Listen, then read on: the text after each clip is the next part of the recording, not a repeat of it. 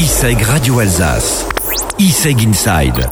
Les événements de l'ISEG. C'est bientôt la journée internationale de la femme. Ensemble pour la prévention et le dépistage des cancers féminins. Euh, il y aura une soirée euh, de sensibilisation le 8 mars à l'ISEG à 18h30. Alors on a Narges Klein qui est avec nous. Euh, Présentez-vous. Alors bonjour, je suis sage-femme de PMI à la ville de Strasbourg. La PMI c'est la protection maternelle et infantile au service santé à la ville de Strasbourg. Et je fais partie de l'association EVE, je suis au conseil d'administration. Alors le projet consiste à, faire une soirée de sensibilisation par rapport à la prévention et le dépistage des cancers féminin. Et pourquoi? Parce qu'aujourd'hui, on tire une sonnette d'alarme par rapport euh, à, aux objectifs que le plan cancer 2014-2019 euh, avait fixé, c'est-à-dire arriver à un taux de 60% déjà au niveau de la vaccination contre HPV chez les jeunes filles.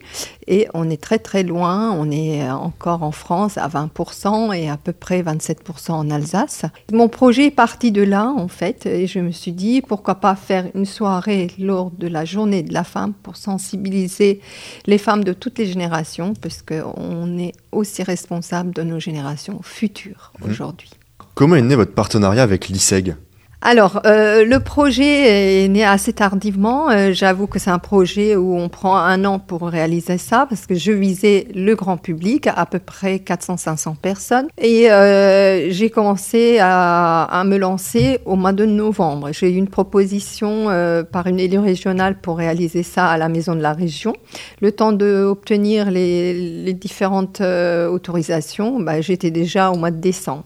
Seulement, il y a eu tellement de freins euh, par rapport à la réalisation du projet que euh, j'ai voulu euh, déplacer le projet dans un lieu neutre, bah, l'ISEC, une école de com, où on peut bien faire la promotion pour ce type d'événement. Et eh ben, ce qu'on retient, surtout dans votre message qui est touchant, mieux vaut prévenir que guérir, ça va sauver des vies, donc il faut vraiment s'engager dans ce projet. Merci beaucoup. Merci à vous. Tout de suite, la musique reprend sur ISEC Radio Alsace.